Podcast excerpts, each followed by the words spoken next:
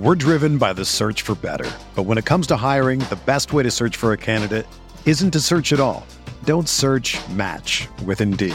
Indeed is your matching and hiring platform with over 350 million global monthly visitors, according to Indeed data, and a matching engine that helps you find quality candidates fast. Ditch the busy work. Use Indeed for scheduling, screening, and messaging so you can connect with candidates faster. Leveraging over 140 million qualifications and preferences every day, Indeed's matching engine is constantly learning from your preferences, so the more you use Indeed, the better it gets. Join more than 3.5 million businesses worldwide that use Indeed to hire great talent fast. And listeners of this show will get a $75 sponsored job credit to get your jobs more visibility at Indeed.com slash BlueWire. Just go to Indeed.com slash BlueWire right now and support our show by saying that you heard about Indeed on this podcast. That's Indeed.com slash BlueWire. Terms and conditions apply. Need to hire? You need Indeed. This podcast episode is brought to you by Coors Light. These days, everything is go, go, go. It's nonstop hustle all the time. Work, friends, family expect you to be on 24 7. Well, sometimes you just need to reach for a Coors Light because it's made to chill. Coors Light is cold lagered, cold filtered, and cold packaged. It's as crisp and refreshing as the Colorado Rockies. It is literally made to chill. Coors Light is the one I choose when I need to unwind. So when you want to hit reset, reach for the beer that's made to chill.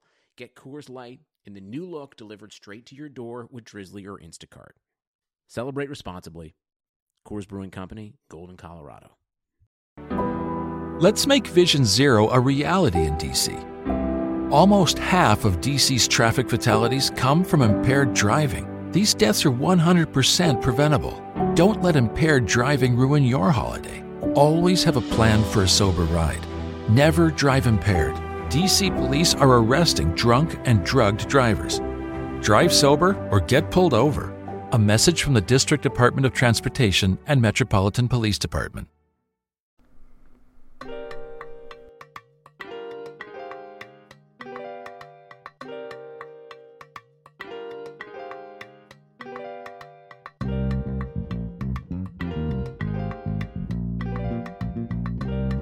Sean Payton keep talking that. We gonna see him soon. You feel me?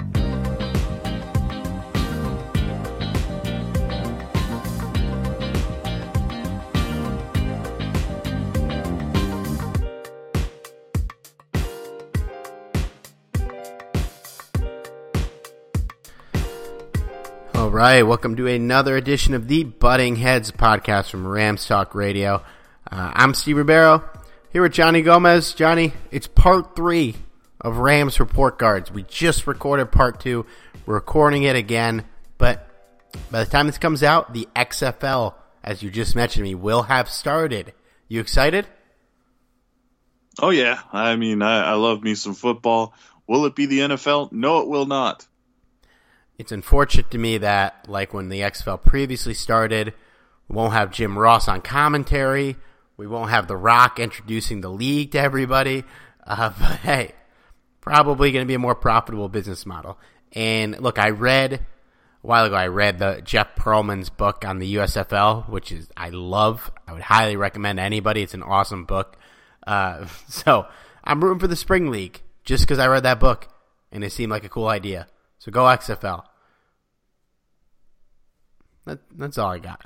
Uh, uh, please, wherever you're listening to our podcast, guys, like, rate, subscribe. You know the drill. Uh, if we're not on a platform that you want us to be on, hit us up. We will get there. Uh, we always find a way. Um, and if you want to win a custom Rams throwback jersey, because five star review on Apple Podcasts, take a screenshot, DM it to us, or send it an email, ramstalk1945 at gmail.com with your name so we know who's entering. And you'll be entered to that. Well, that's when we get to 200 reviews. I hope we're not there yet. I haven't really brought this up with Derek at all. Um, all right. Part three Rams report card. Uh, as we've established, we're grading these guys based on expectations going into the season and how they performed. Uh, if you didn't listen to last any of the previous episodes, part one we talked about the rookies and second year players, guys like Taylor Rapp, Joseph Noteboom, blah blah blah. Last week we talked about uh, a couple of big names: Aaron Donald, Brandin Cooks, Andrew Whitworth, Michael Brockers, Tyler Higbee, Troy Hill, Eric Weddle. This week we got some interesting names, and we're going to start with a very interesting one. Todd Gurley a very, very weird player to grade because going into the season, a lot of people thought he was done, dead in the water. Uh, his knee was done. He's going to be in a timeshare with Darrell Henderson. He wasn't. He got the bulk of the work, but he had 20, 223 rushes this year for 857 yards, scored 12 touchdowns, not too far off from last year had 3.8 yards per rush, uh, which is definitely down from previous years. Uh, that is the second lowest of his career. It is the lowest total yards, although he did miss a game. Both of those worst ones would be 2016. Um, t- total touchdown wise, lower than the previous two years, but still better than his first two.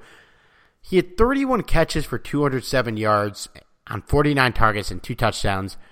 The year before, he had 59 catches for 580 yards on 81 targets, a massive decrease in work in the passing game. A lot of that had to do with, as I mentioned, he was run blocking a lot. Uh, it, so he's weird to grade because, like, I, I was banging the drum for Todd Gurley as a fantasy asset. Uh, I knew, I, I had a feeling at least that his touchdowns – would not decrease at all. And hey, Malcolm Brown vultured a couple, and he still ran for 12. It's not bad. It's kind of weird because like you felt like he was either going to have 1,200 yards on the season or 400 yards. He had 800. I'm giving him a C because I don't know, man. I, I he wasn't a total disaster. I think the, the offensive line shoulders a lot of the blame, but at the same time, man, he wasn't as explosive as he was in the past. He he didn't catch the ball as much. He wasn't given as much opportunity, but at the same time, he looked bad in the passing game a lot of the time. Uh, still the same old Todd in the red zone, which you'd love to see. The team wasn't in the red zone as much. That's kind of why his touchdowns went down. At the same time, the team wasn't in the red zone as much because the running game wasn't as good as it was in previous years. He gets some of that blame. I'm giving him a C. Uh, Johnny, I know we had my friend Kev Masarejan on here a while ago. I know he would give him an F. Uh, he was banging the drum that Todd Gurley is washed, which I I don't believe, but at the same time, he seems a little washed. That he's not getting any younger. That knee's not getting any younger. Long term, like I'm at a C minus. I don't know. I hope that I hope this is a low for him, but at the same time, it's it's tough to gauge going forward. How, how do you grade Todd Gurley's 2019 season? It's certainly a bizarre year for him, and really for the running game in general in 2019. But with Todd Gurley, you it's hard it's hard to grade on expectations alone just because coming into the year there was so much speculation about Todd Gurley's that you know he had arthritis, that he um, you know wasn't going to be able to really compete that much. But in all actuality, I mean, yes, he did slow down a bit in terms of his production, but it's it's hard to grade because there were literally times where the the running game would only see like less than 15 touches that's that's insane. Like you know, there's literally running backs in the league that got double that. And just to you know, put things into perspective. So, I don't know if you can you you can harbor a lot of the or all of the blame on Todd Gurley or, you know, you could say he's washed for sure, but a lot of the blame has to go to uh, Sean McVay as well because he flat out underutilized Todd Gurley, and it wasn't even just Todd Gurley; it was the running game in general. He just forgot about. So, I I think in that regard, you have to give him a little bit of the benefit of the doubt. However, my grade's going to be slightly more harsher. I don't know if I'm going to go to the same effect as Kevin did, but um, yeah, I'm going to go with a D. And the reason being is because Todd Gurley, while I will give him the benefit of the doubt, didn't, you know, have the the best coaching for the ground game. What I will say is there was a lot of things that really disappointed me in terms of things like that I never saw Todd Gurley do until 2019. Like he would run out of bounds instead of actually, you know, trying to gain a couple more yards. And yeah, I can understand a little bit, you know, trying to preserve him a little bit, but I also seen him like, you know, not catch the ball as well as he used to. I also seen him, you know, go down a little more easier than he used to. So for that reason, I got to give him a D because it was, you know, Todd Gurley still performed a little, you know, a, a lot better than I thought he would in a way, but he also disappointed me in a, in a lot of different ways because he wasn't, well, he wasn't Todd Gurley, to be honest. Yeah.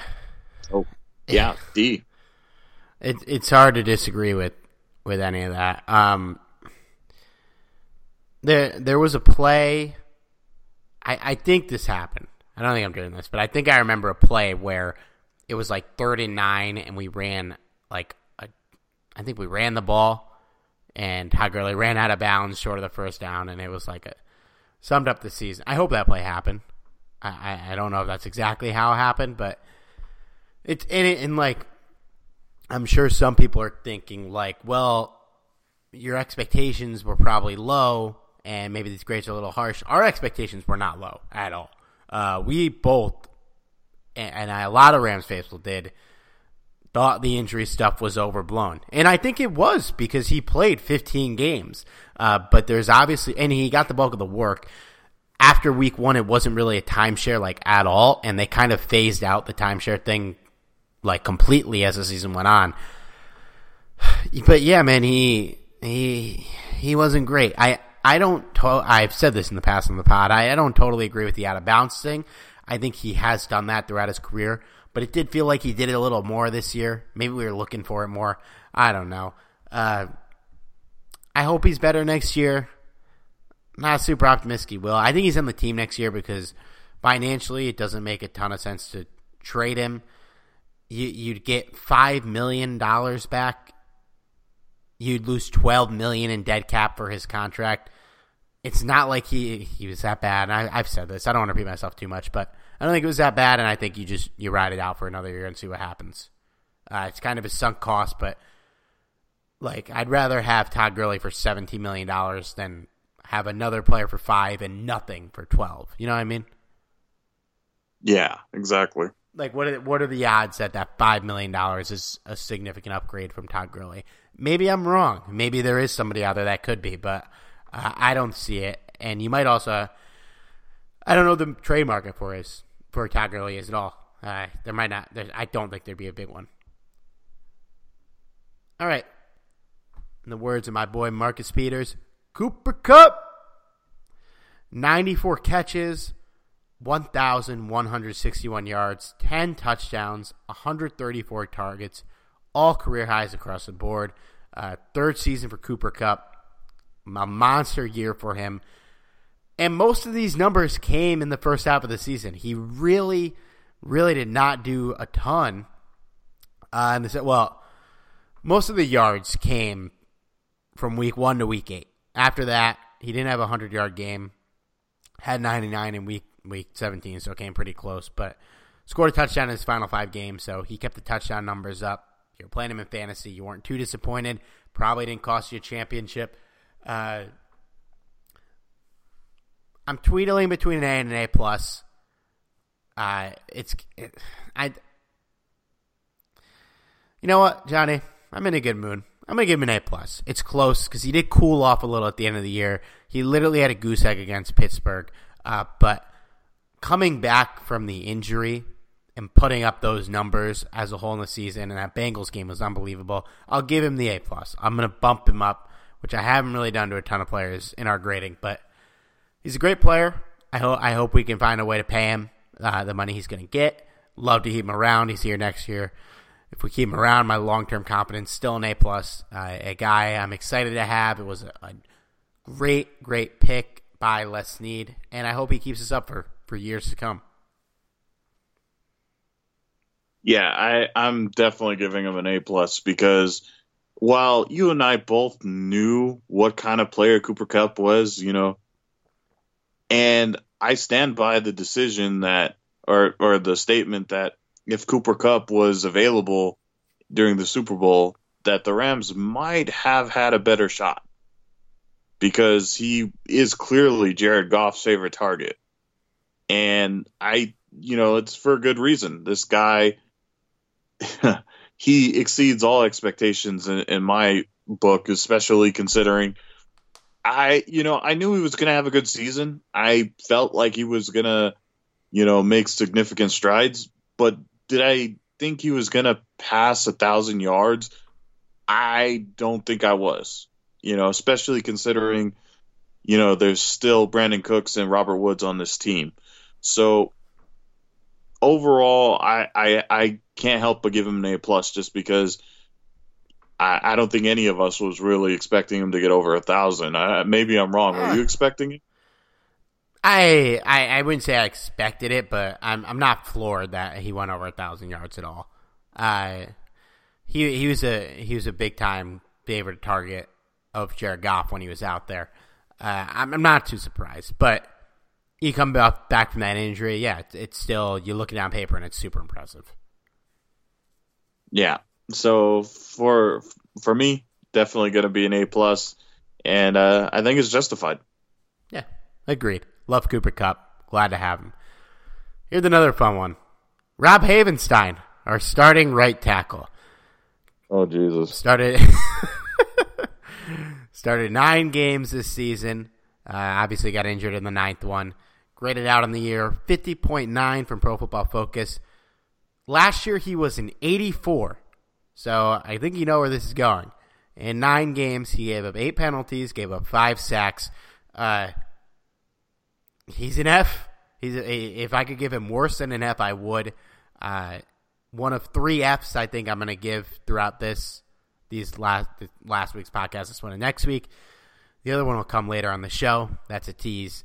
Uh, but this, I don't fucking understand what happened, and I I feel like it's going to be a fluky year. I feel like he probably enters 2020 as a starting offensive lineman, which feels crazy to say because, like, we just the, the whole ship turned around as soon as he stepped off the field, and we did not have him playing. He was so terrible in all nine games. Like maybe there were some games I don't remember where he played okay, but like you look at all the big sacks on the year, he got he got his fucking ass handed to him against San Francisco, uh, so bad. A huge part of why we lost that game. Uh, like he was just every game. I feel like he was playing terrible and he's an F for me. It's easy, especially when you consider expectation. He was good last season. He wasn't just like passable. He was a legitimately good right tackle and then wound up becoming one of the worst in the league. I felt like watching him play every week was a nightmare. Uh, I felt like I was watching like I don't know, just the I quit The Walking Dead in season eight because it got so bad, and there was never any single redeeming thing that happened through the nine episodes I watched that season. Every year I would watch The Walking Dead, and there'd be like one episode where I'd be like, "Hey, this is why I still watch the show." Then the season eight came along, and it was terrible, and I quit. And Rob Havenstein is like season eight of The Walking Dead. There wasn't a single redeeming quality. He had all this promise. He proved that he could be good at points in his career, just like The Walking Dead did and then he just sucked. And I don't watch the show anymore, but that's I, I heard it got better. I hope Rob Havenstein gets better because he's under contract. He's really not on a terrible contract. Uh, I think he's a starter next year. He gets traded. like God, dude, I can't, I still can't fathom how bad he was this season. Yeah, uh, you said that you're not sure if you if if you could give him a, a worse grade than an F. I'm going to go ahead and do it. I'm going to say an F minus. uh, I don't. I know technically, and I might piss off Derek because of this. I don't know if technically that exists, but I'm going to create it just for him. So my, my F is like like a 45% and yours is like a 12%. Yeah. Yeah, that's a pretty accurate description there. So yeah, like, like in mind. not to cut you off, Johnny, but I gave Brandin Cooks an F. He's probably like a 62. Like he was close to getting a D. Rob Havenstein was not close. He he he showed up for this test, realized he studied for the wrong test, got almost every question wrong. Carry on. Good lord, I I wish he showed up at all at sometimes. But yeah, so keep in mind that this is grades based on our expectations of him prior to the season. And, you know, after having such a good 2018 season, and, and, while he wasn't perfect and he had some flaws here and there, we expected him to at least improve a little bit. But instead, he went way the hell in the other direction in terms of improvement. And I just I can't get over how disappointing he was. You know, and maybe we might be you know, uh over exaggerating a bit, but I don't think much to be honest, just because Steve brought up a good point in how much the offense improved once he was removed from the lineup. Um, at first due to injury, and then he was replaced by a rookie, a guy that wasn't even expected to contribute at all in 2019. So and look uh, again, not to cut you off, Bobby Evans, who replaced him, not Orlando Pace. Like he was not even that great, but he was so much better than Havenstein that year. Yeah, and that's that's what it boils down to is you know, while I still hope Bobby Evans will develop and become a good player, he, it's not like he was, you know, a perfect player. You know, he was far from it. But Havenstein performed so bad, he looked good. So I'm hoping that maybe somehow Havenstein bounces back. Maybe there was an unsaid injury maybe he was he just didn't realize there was something wrong. It happens, but he he has a lot to prove in 2020. But yeah, for now, complete F F minus. My bad, complete F minus. Uh, Havenstein actually, they're both terrible. Uh, but Havenstein was like one point better than Bobby Evans on Pro Football Focus. Uh, but like eye test wise, I, I feel like like Havenstein got beat a lot, man. Like it felt like he, he was getting beat constantly. Uh, and uh, do you think he starts next year? I feel like he does. I I think you have to, or at least make an attempt to because of his contract. And uh, I I hate to say that, but it's kind of true. I, I, it could come down to Evans and, and Havenstein in terms of a camp battle, but I think ultimately you're gonna give it to Havenstein because it costs more. Yeah, yeah, he's definitely going to be a candidate to get traded as well because his contract's not that bad. Uh, and I think the big difference between Evans and Havenstein and why it feels so clear that Evans played better to us. Evans allowed one sack and didn't get flagged all year. Uh, Havenstein, eight penalties, five sacks. Uh, really frustrating year, and I hope it's it's a fluke uh, because look, I, it's it's all the more frustrating because he was good. Like he was a good ta- tackle, uh, and here we are with, with, what he gave us this season. Uh, let's move on to uh, what I think will be a more positive player, Dante Fowler. Brought him back on a one year, $12 million deal after he traded for a midseason last year. He had 58 tackles, 16 tackle for loss, 16 quarterback hits, 11 and a half sacks. I'm gonna give an A minus. I'm gonna give an A. I'll bump it up from an A minus. Uh, to me, exceeded expectations. Uh, really, you could feel his presence early on in the season as a pass rusher, and not like he really tailed off near the end of the year. But uh, I, I, don't have a lot. I really don't have a ton to say about Dante Fowler. Other the fact that he was his presence was felt, and I I don't know if he's going to be here next year. I, I, would lean towards probably not, but uh, his presence will be missed if he's not on the team because he, he was great off the edge, created a lot of pressure, uh, and both him and Aaron Donald gifted Clay Matthews a couple sacks on the season. I'll just say that. You're not wrong, to be honest. No, but uh, Dante Fowler is my boy, though. I I told I remember talking to Steve, hoping uh, that the Rams would trade for him, and they ended up bringing him here.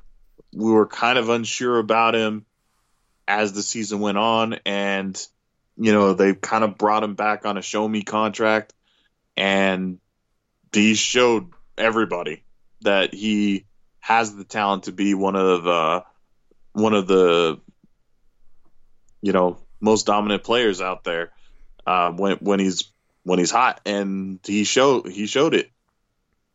He he really did. And I think with him and Aaron Donald, he just was a nightmare for a lot of uh, a lot of offenses. Ultimately, there's not nothing more to say other than he exceeded expectations. He was a hell of a player, and I'm going to sincerely miss him because I highly doubt the Rams will be able to bring him back. Um, but it was fun while it lasted. A plus for me. Well, we'll circle back to whether or not he'll be here after we talk about the next player. But first, let's take a quick break. Let's make Vision Zero a reality in DC. Almost half of DC's traffic fatalities come from impaired driving. These deaths are 100% preventable. Don't let impaired driving ruin your holiday. Always have a plan for a sober ride. Never drive impaired. DC police are arresting drunk and drugged drivers. Drive sober or get pulled over. A message from the District Department of Transportation and Metropolitan Police Department. All right. Uh, if you've been paying attention to the hottest question of the last month for the Rams fans, you know our next guy, Cory Littleton, inside linebacker. Led the team in tackles, had 134, three sacks, two interceptions, defended nine passes. Uh, look, an A for me for Littleton, no doubt. Uh, had pretty high expectations. He was really good last ne- last year. Uh, met him, maybe even succeeded him a little bit. Re- really good inside linebacker. Uh, really versatile. He can get out. He could. He could guard. He could defend passes. He could pass rush if he's got a great tackler, really reliable tackler. Really is coming to his own as a player on this team, and I've loved I've loved watching him develop uh, from a good special teamer to a good defensive player. Uh, like I said, an A for me. I hope he's back next year, and I think really this team is going to be making a decision contract wise between him and Dante Fowler. I think they will keep one of them, uh, probably on a couple year contract. I think it's probably going to be Littleton. Uh, and I think uh, the way the way I've seen other fan bases and other beat writers talk about him, he's gonna get he's gonna get paid uh, more than I would hope, but he deserves it. Yeah, as far as uh, Littleton is concerned, as much as I like Dante Fowler, I believe Littleton should be the one that the Rams target if they can bring either one of them back.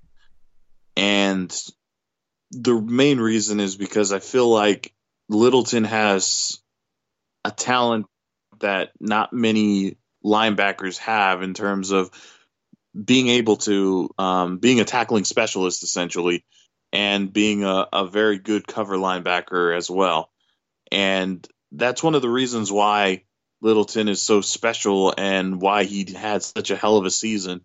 I mean, his stats speak for himself, uh, speak for themselves, but at the same time, you know, you, you see the impact he that he has.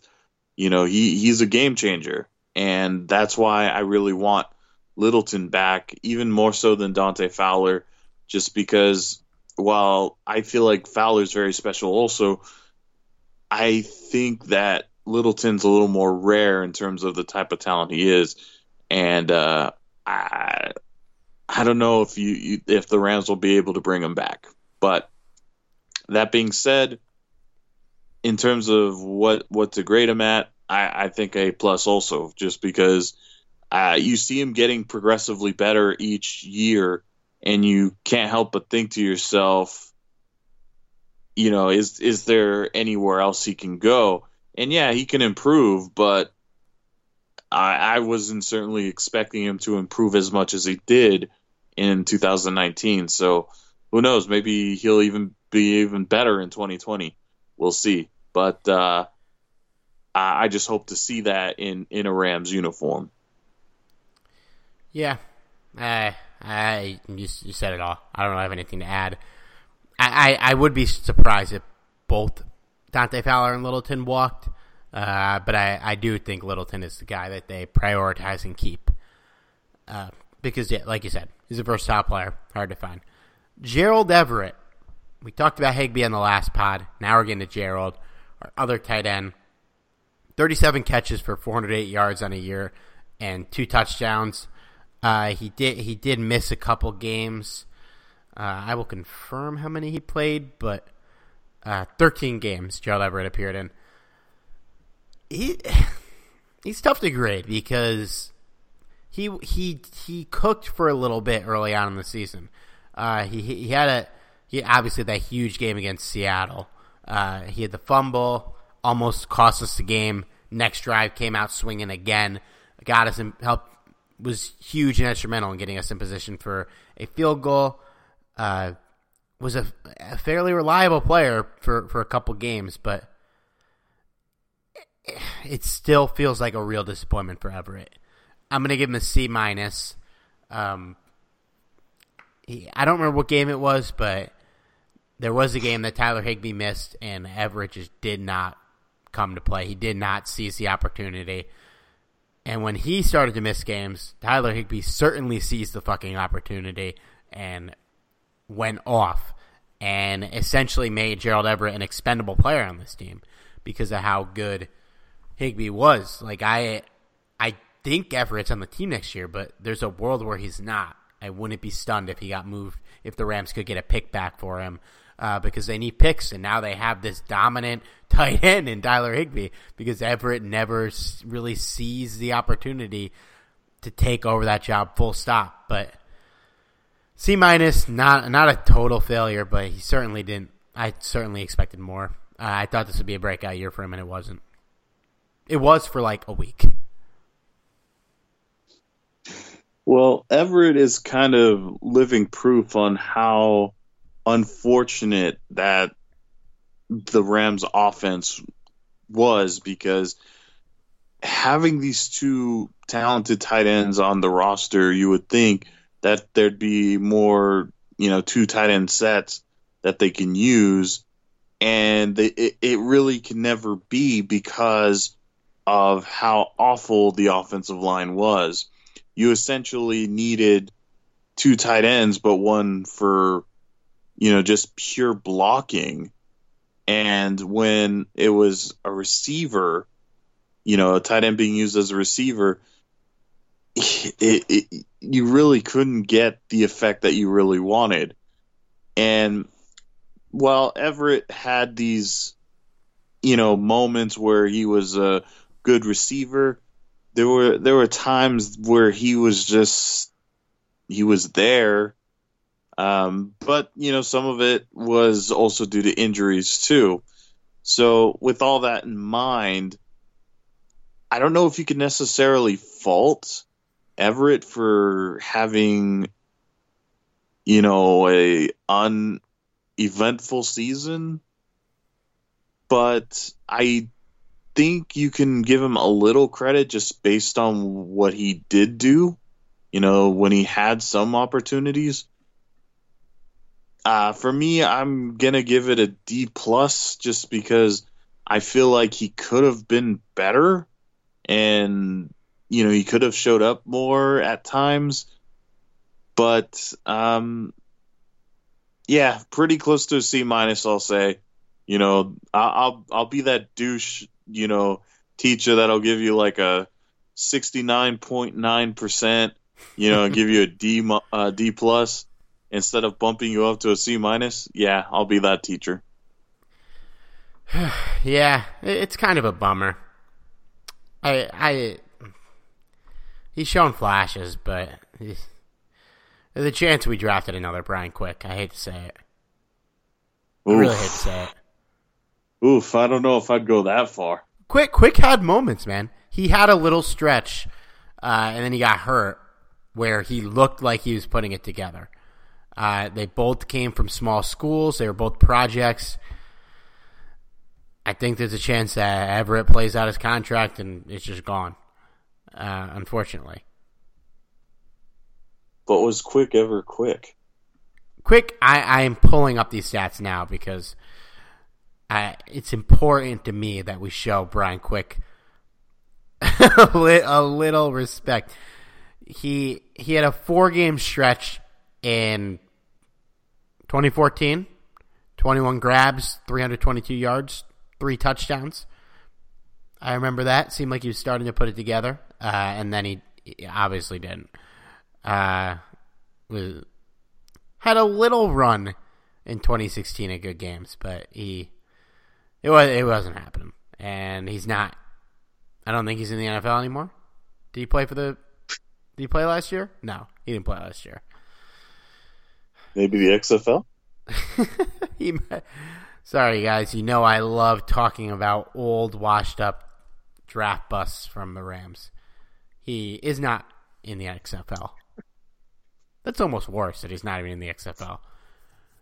Speaking of washed up players, another guy who didn't finish the team uh, the season with the team, like our boy Marcus Peters, Aqib Talib, played five games with the Rams before he got injured and inevitably got traded to Miami, where he never played. Uh, 13 catches on 25 targets, 50 grade on PFF, much worse than previous seasons for him. Uh, for the most part of his career, he was, wasn't below a 70. He, he, I think he's the last F I'm going to hand out in these grades. He's fucking terrible. Uh, I would not be shocked if he doesn't play next year. If your team signs Aqib Talib, expect great veteran leadership and terrible on-field performance because he fell off a cliff. Uh, arguably worse than Haven, Havenstein. Uh, he was terrible, and I don't really want to talk about him a lot because he's not here anymore. But uh, he, he was not good when he played. Yeah, totally agree. Uh, F for me as well, just because you you when you come into 2019, he is supposed to be that balance for Mark with Marcus Peters, and I felt like it was only Marcus Peters at time, you know, when he was actually on the field, and that's just it. You know, when he was on the field, it just felt like he it wasn't the same Talib, and it, it's it's a shame because he did very well in 2018 yeah. But 2019 just was not the same player at all. So yeah, F is more than a fair grade for him. I feel a huge a huge part of getting us to Super Bowl last year. So it was like Havenstein, pretty shocking how how poor he played. Uh, but we don't need to talk about him a ton. Austin Corbett, midseason acquisition. Probably should have talked about him on the, the first pod with the second year guys, but we're talking about him now. Started seven games, played in eight. Uh, played pretty heavily in that other game he didn't play. Allowed a sack, had four penalties, uh, 51 grade on PFF. I'm gonna give him. Had B minus right now, but I think I'm gonna give him a C plus. Uh, expectations weren't that high, and the line did get better when he stepped in, but I out of that five man unit, I think he was the worst one personally, the least impressive. Uh, four penalties in eight games isn't great, you know. Uh, he was all right. He he he wasn't a problem necessarily, but I I I think the Browns gave up on him after a year for a reason, and I, I don't really expect him to start next year. I, would be pretty surprised. Uh, but my expectations weren't that high, so C plus. Uh, for me, I'm going to give it a B, just because I had no expectations for Austin Corbett. I felt like he was just going to be on the bench the entire year, unless there was absolute desperation, which there kind of was. But um, he stepped in, didn't do that bad of a job. He was certainly more serviceable than someone like Jamil Demby. You know, not yes. to beat a dead horse there, but uh, he and, might have even been might have even been better than Noteboom. Ooh, I don't know if I'd go that far, but uh, I wouldn't say he was that, that far away either. Yeah. But uh, as far as Corbett is concerned, I think he superseded my expectations. And while I don't know if I would want him to be a starter, I think he's definitely the type of depth you want and something that the Rams haven't really had in quite some time. So certainly I, I want Austin Corbett back as backup and backup only. And uh, well, maybe he can you know compete for a starting spot, you know, if Blythe doesn't come back. But uh, that scares me too. So yeah. Yeah, I I'd rather we keep Blythe at center and not have Brian Allen and Austin Corbett face off for the job. Uh, but but I agree with everything you said. Uh, I don't love when our podcast turns into an echo chamber, but we're on the same wavelength with most things, and we're definitely thinking the same here. Nickell Robey-Coleman, our slot cornerback, our nickel expert, Nickell, uh, gave up 39 catches on 62 targets, but pretty solid PFF grade, 74 and a half. Successfully defended seven passes. Uh, made 35 tackles. I'm going to give him a B. He's pretty terrible in the Super Bowl. Obviously, we know what happened in the NFC Championship last year. My expectations for him were pretty low considering those final two games, and he was he was pretty good. He was fine. Uh, played well. I, th- I think he he did what you'd exactly what you'd hope you'd get out of Nickell Robey-Coleman. Uh, was a solid, typically reliable slot cornerback. Uh, he'd get beat from time to times, but you're happy with him more often than less. Uh, he's on a pretty decent contract. They could cut they could cut him with no financial implications, so he is a cut candidate. But I think they keep him, and I hope they do. He, he was a reliable player. Yeah, I, I don't think you should cut Nickell Robey-Coleman. He he's a guy that does his role really well, and he's definitely someone you want to hang on to uh, for that role. Is he perfect? No. I mean, there were times he was beat, but overall, I felt like he did his job, you know, uh, sufficient enough. And he did exceed my expectations to an extent because, like you said, was not very good during. I, I would even argue the entire playoffs last year. I, he just no.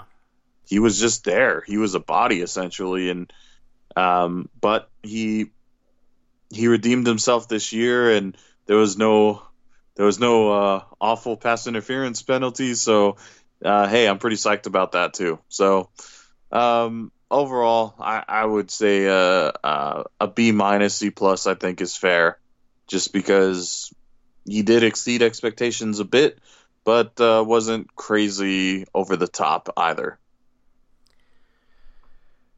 Yeah, I agree. He, he got his ass beat in the Super Bowl, made up for it.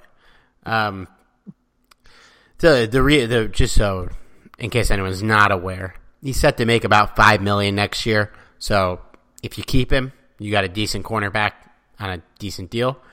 You cut him, you save five million dollars. We're gonna be strapped for cash. I think there's a chance they cut him if they like. You could say like it's it's you could say it's tampering if they have things lined up before free agency starts. Look, if you're not tampering in 2020, you shouldn't be a general manager in professional sports. Everybody tampers. if if you have something lined up, a good player, a good deal, you need that five million. I could see him getting cut, but I hope they don't just cut him and hope to sign somebody. That would be silly to me. And I, I think more likely than not, he's on the team next year. Uh, two guys left for this pod.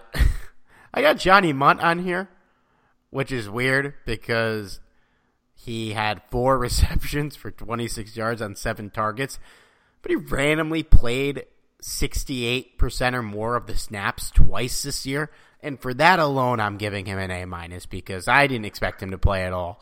Uh, in that game, I think it was Chicago where he played a lot, and we ran that formation with him and Tyler Higbee and Josh Reynolds and Robert Woods and Todd Gurley on the field out of nowhere, just shoved it down the uh, opponent's throats. He blocked well, A minus, because I did not, I didn't really even expect him to make the team. Yeah, I mean, I'll go an extra there. I'll say plus because I'm kind of with you. I was a little shocked that he made the team, and uh, you know, he, he wasn't a bad option as a blocker, and I kind of like him as that role in a sort of pseudo tight end fullback role in a way. Um, I know he wasn't technically lined up as a fullback, but that's essentially what you're getting out of him as like an extra blocker. So I, I kind of like that. Um, and I, I hope that the Rams do end up keeping him on the roster next year and using him in a similar role. I don't know if you want to throw him the ball too much, but I guess that's an option as well. But overall, it's way far exceeded my expectations of him. So yeah, A plus for me. All you can ask out of your third tight end, who might not even be on the team next yeah. year, but he probably will be. Last guy we're going to review this week. We're doing coaches too. Wade Phillips, the son of bum. A couple team stats for you. Rams allowed the 12th fewest yards per game, the 11th fewest passing yards per game, uh, the 14th most rushing yards per game. Uh, they were smack in the middle of the pack in points allowed, had 13 interceptions, 11 fumbles. Wade Phillips obviously was. They did not. They chose not to bring him back. wasn't necessarily fired, but his contract was up. They didn't renew it. They went another direction. I'm going to give Wade a B minus. Um, there was a couple just inexcusable performances by this defense. Dallas, uh, Baltimore, Tampa Bay. But other than that, I I thought they were more or less very solid and reliable for the most part this season. Uh, certainly, they had, they played no part in the Pittsburgh loss. Uh, played great in Week 14 against Seattle. That was a big win. Up and down year overall, but a, a B minus for me. Uh, I don't, I don't know. That, that feels right. I think they should have kept Wade. I think they might regret that. I hope they don't, but I'm nervous. I'm nervous that we're living in a world where Wade Phillips isn't our defensive coordinator anymore. And he was fun to have around. By all accounts, just a legendary dude, great guy. He'll be missed. Yeah, I I'm kind of with you on that. Like, I don't understand not resigning Wade Phillips at all. I know the kind of hope is to get younger, and you know that includes with the coaching staff as well. And that has its pros and cons, if you ask me. But I personally liked Wade Phillips as a defensive coordinator, and I feel like he got the raw end of the stick here just because there was, you know, while the defense had its weak moments, and to tell you the truth, um, while I don't like the performance at all against uh, the Baltimore Ravens, I felt like that's understandable considering how talented, you know, their offense is. Much more understandable I, than the other two, like trash yes. games. You know, I could even somewhat look past the Buccaneers game somewhat. When you get to Dallas, that's when it was like, okay, Wade, what the hell? That's when you he know, lost his job. Yeah, that was the day I, Wade Phillips so. lost his job. I think for sure. because it was just so bizarre and as much I I didn't even see foresee a, a loss here, but you can almost you can almost see a an acceptable loss if they barely lose and you know it's a you know a a slight scoring game like maybe Dallas scores like 24 points but for them to give up as many points as they did I, I'm sorry that was unacceptable and uh, I don't know if it was worth losing his job over it but um, yeah I I I still think it was a bad decision overall because if you exclude those three games, the rest of the games were pretty solid overall, and uh, and there's there's a lot of other positions that they were extremely thin at. If you look at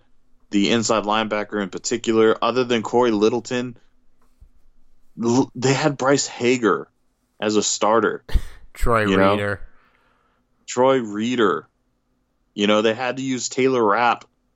You know, this uh, that that boggles the mind still that Bryce Hager and Troy Reeder were our starting inside linebackers at one point. Um, so for that reason alone, I I got to give props to to to Wade and give him a, a B. You know, I I like Wade Phillips a lot, and I really wish nothing but the best for the guy, and uh, hope that our our new defensive coordinator can become the next Wade Phillips. Hopefully, we shall see. Dude, I didn't even have Bryce Hager on my my list. That's I listed a shitload of players for this player grades, and I didn't even have Bryce Hager on it. Well, I mean, in all fairness, uh, w- the likelihood of him coming back is kind of close to none. So, yeah, eh. yeah. I don't know, man. Michael Thomas has been on the team since 1998, so anything is possible. Yeah, that's true. That's fucking true. uh, all right, that's part two. Next week we got obviously there's some big names that haven't been mentioned, including Jared Goff, Jalen Ramsey, Robert Woods, Clay Matthews, Sean McVay. Those will be fun. Those will Goff and McVay are going to be. I'm, I'm interested to see where you go, Johnny. And I haven't even graded them myself. I'm interested to see where I go.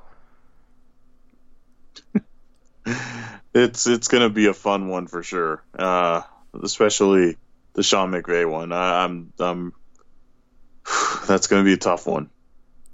Yeah, yeah. Maybe maybe maybe I'll add Bryce Hager to the list. Probably oh, not. God. Uh, yeah, the the players I didn't include. if if you're listening and you want to talk about any of these players, let me know. Bryce Hager, Darius Williams, Tanzel Smart, and Dante Dion. I think that's it. Coleman Shelton, Mike Thomas. I did not think any of them were worth including. But what about Greg Dortch? Come on, Steve. He's he was on the practice squad in December. What's your Why grade? isn't he on the list? Give me your grade. I have I I even got the slightest clue, to be honest. All right. Well, that'll do about for us. Johnny, I'd ask you had any parting thoughts, but uh, this won't come out for like eight days, so the Oscars will have happened. See any mo- You see any of these movies? Mm, probably not. Like I, I've been kind of lagging it with the movies. I saw Frozen 2. I haven't seen Frozen 2. Uh, I did see a bunch of them. 1917 is dope. If anyone wants to see that. Uh, what, what other movies got nominated? Marriage Stories on Netflix. The Joker. I like both those movies. Uh, Once Upon a Time in Hollywood and The Irishman were both fucking awesome. Highly recommend those. They're both very long, so Saturday, Sunday, Sunday afternoon. You don't got football to watch. You don't want to watch the XFL. Pop on one of those. Uh, all right. You follow me on Twitter at C Ribeiro. You follow Johnny at Johnny Five Not Six. Follow Rams Talk at Talk Rams. We will be back next week with the fourth and final part of our player grades. We will talk to you then. Tell Sean Payton keep talking that. We're gonna see him soon. You feel me?